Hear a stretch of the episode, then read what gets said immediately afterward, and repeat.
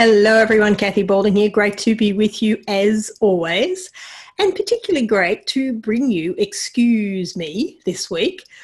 Well, not really exactly live, but uh, straight from the horse's mouth, so to speak. I thought it would be good to have a little bit of a chat, mix it up a little bit. Some of you will have been plugged in to Excuse Me for the past couple of weeks, and you'll know that it is my short form uh, quality news bulletin released every week until this COVID 19 crisis is over, whenever that may be, trying to bring you a few quirks, questions, and quotes from the world of quality. Uh, and particularly looking at what we're learning from the COVID 19 crisis in terms of our quality systems and how we manage quality and what we can gain and learn and grab from this most unbelievable of times to apply over the longer term uh, when the crisis has passed. Because if we all just go back to normal, well, normal, whatever normal is now, and say, oh, well, that's fine, we got through that, we didn't uh, learn anything much, we didn't need to uh, do much different, we just worked really, really hard, that's going to lose a lot of valuable uh, experience, and particularly around how we create high quality care. So let's take a look at Excuse Me for this week, which is what is COVID 19 teaching us about leading quality? And I have no doubt that you all have lots of thoughts on this because you will have been leading this response yourself or leading uh, with a group of others or a team of others uh, or watching other people lead it. And you will, uh, no doubt, have been observing some incredible leadership. And as I always say, I am so proud to be a part of the Health and Human Services uh, team when it comes to a crisis because, boy, do we rise to the occasion. And uh, as always, thank you so much for everything that you do. So, one of the things I have observed is that we absolutely have got the whole of executive message you have to have a whole of executive response and a whole of division, department, and service response to create a whole of organisation response to anything, particularly to what happens at point of care. And COVID really is all about, at the end of the day, what happens at point of care, how we care for the people who have contracted COVID 19 and how we prevent others from contracting it, whether we're talking about our consumers or our staff. And yet, that seemingly simple couple of statements takes a whole of organisation approach. And so does what happens at point of care every single other day. Every day takes a whole of organisation approach to get great care for every person every time. You simply can't do it just by the quality manager trying to make it happen. That's like saying, well, the finance manager and the IT manager and the HR manager, well, they just organize all that stuff and no one has to bother. Well, of course not. We know that financial viability is a team effort. We know that great staff supported to perform well is a team effort we need technical expertise, of course, to help us with that. But the implementation happens through everybody, from the executive through divisions, department, and services, depending how big your organisation is. So I hope we don't lose that after COVID 19 has become, hopefully, a distant memory. I hope we grab that and say, yeah, now we get it. We get that to create, great care for every person every time, it must be a whole of executive and whole of organisation approach. And within that approach, what amazing leadership have we seen? What characteristics have you noticed? Well, the things that have really struck me are, first of all, great courage. And that's not always because people feel courageous, often they don't. Even the people we're looking at on television, our politicians and our um, medical advisors and our epidemiologists, they're calm, they look like they really know what they're they're about but i'm sure a lot of them are feeling pretty nervous inside. But great leadership shows great courage. Doesn't always mean you feel great courage but people need that to feel confident to follow a leader. Great leaders at the moment are absolutely brilliant with their clarity. Yes, this is what we're doing, this is what we have to do, this is what we have to get done. Right in the middle of a bunch of ambiguity where there's a whole lot of things we're not quite sure about. And great leaders are showing that you can balance both. I can still be clear about what I know, and I can acknowledge and live with what I don't. And that's just the way life is. And that is the way life is in complex systems all the time.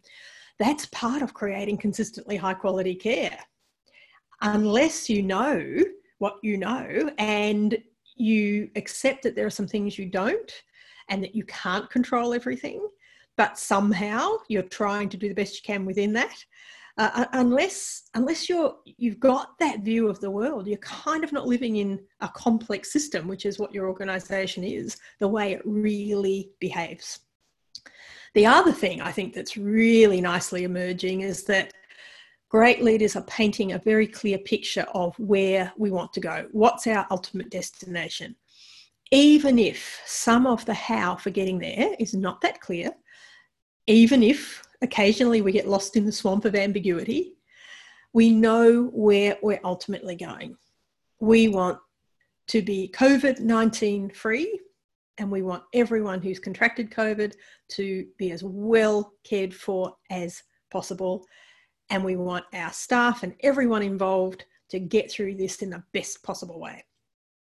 Now, you mightn't express it that way, but it's kind of a ballpark, isn't it, of what we're trying to achieve here.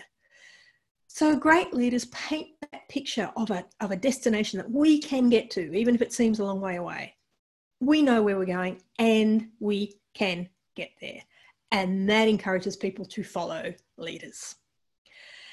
That makes leaders fairly stubborn in their goals, but flexible in their methods. And I think that's a great quote from William Donohue. Because our goals are our goals but we do have to be flexible about how we get there because new evidence emerges, new information emerges, things happen suddenly that we weren't expecting. And we have to be able to review the way we're getting somewhere and say, well, that way is closed. Or actually, there is a better way. That's fine. We can change the way we do things, but we won't change where we're going. They're very good at maintaining this clarity and bringing people along with them, even when they feel they've been knocked down. And leaders might not always show when they've had a knock, but they're feeling it on the inside. But when they get knocked down, they get back up again. And to me, that is one of the hallmarks of the great leadership we've seen through this COVID 19 crisis. And that's partly because our smart, smart leaders know that they need someone to lean on when they get knocked down. They're smart enough to know you can't do everything alone. And that is not what leadership is. Leadership is knowing when you need to lean on someone to help you back up perhaps when you have been knocked down. They're also great at leaning in. That means they're fully engaged in the effort. Their followers don't feel like they're half hearted. But they're also great at leaning back when necessary. When their team's got something and is running with it, they don't interfere unnecessarily. Lean back, let them go. Fantastic. So I've noticed great leadership of leaning in, leaning on, and leaning back. And to me, that's been a, real revelation in a way. But I think it's something we need to grab and hang on to, people uh, when we're leading great care for every person every day, because that is an incredible challenge as well in the complexity of health and human services. So I've been thinking, how could I help a little bit more? I'm trying to help a little bit, a tiny weeny, minuscule bit by uh, releasing Excuse Me every week. Hopefully, it gives you a, a, something, a little bit of distraction and perhaps a, perhaps a bit of a chuckle and hopefully something you can learn and build on uh, uh, uh, uh, when we uh, when we get through this and, and we're back to whatever normal is. But I also thought, well, painting that picture of the great destination that you want to get to and helping people to want to come with you, that might be something you think about thinking about with COVID at, at the moment. But you might also be starting to think about life after COVID 19 being your preoccupation, being the dominant theme in your organization, and painting a picture of, well, what happens next? So I thought I would give you something that will help you with that. So in May, I'm releasing my quality system roadmap course. Um, it's uh, going to be a course for purchase. Uh, it'll be $197 for five modules. But what I thought I might do is release module one for free, just for the next couple of weeks, probably till the end of April. Because module one teaches you exactly that.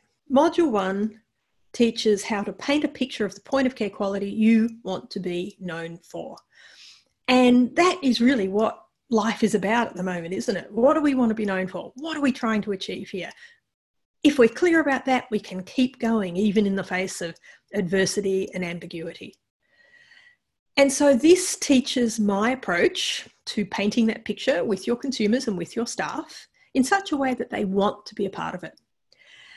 And that's the first action in module one and in my quality system roadmap. As you'll see, there's six actions and six what I call accelerators. And the accelerators are my best tips and tools that I've developed over the years that really help people embed this as business as usual and to accelerate the change and implementation process.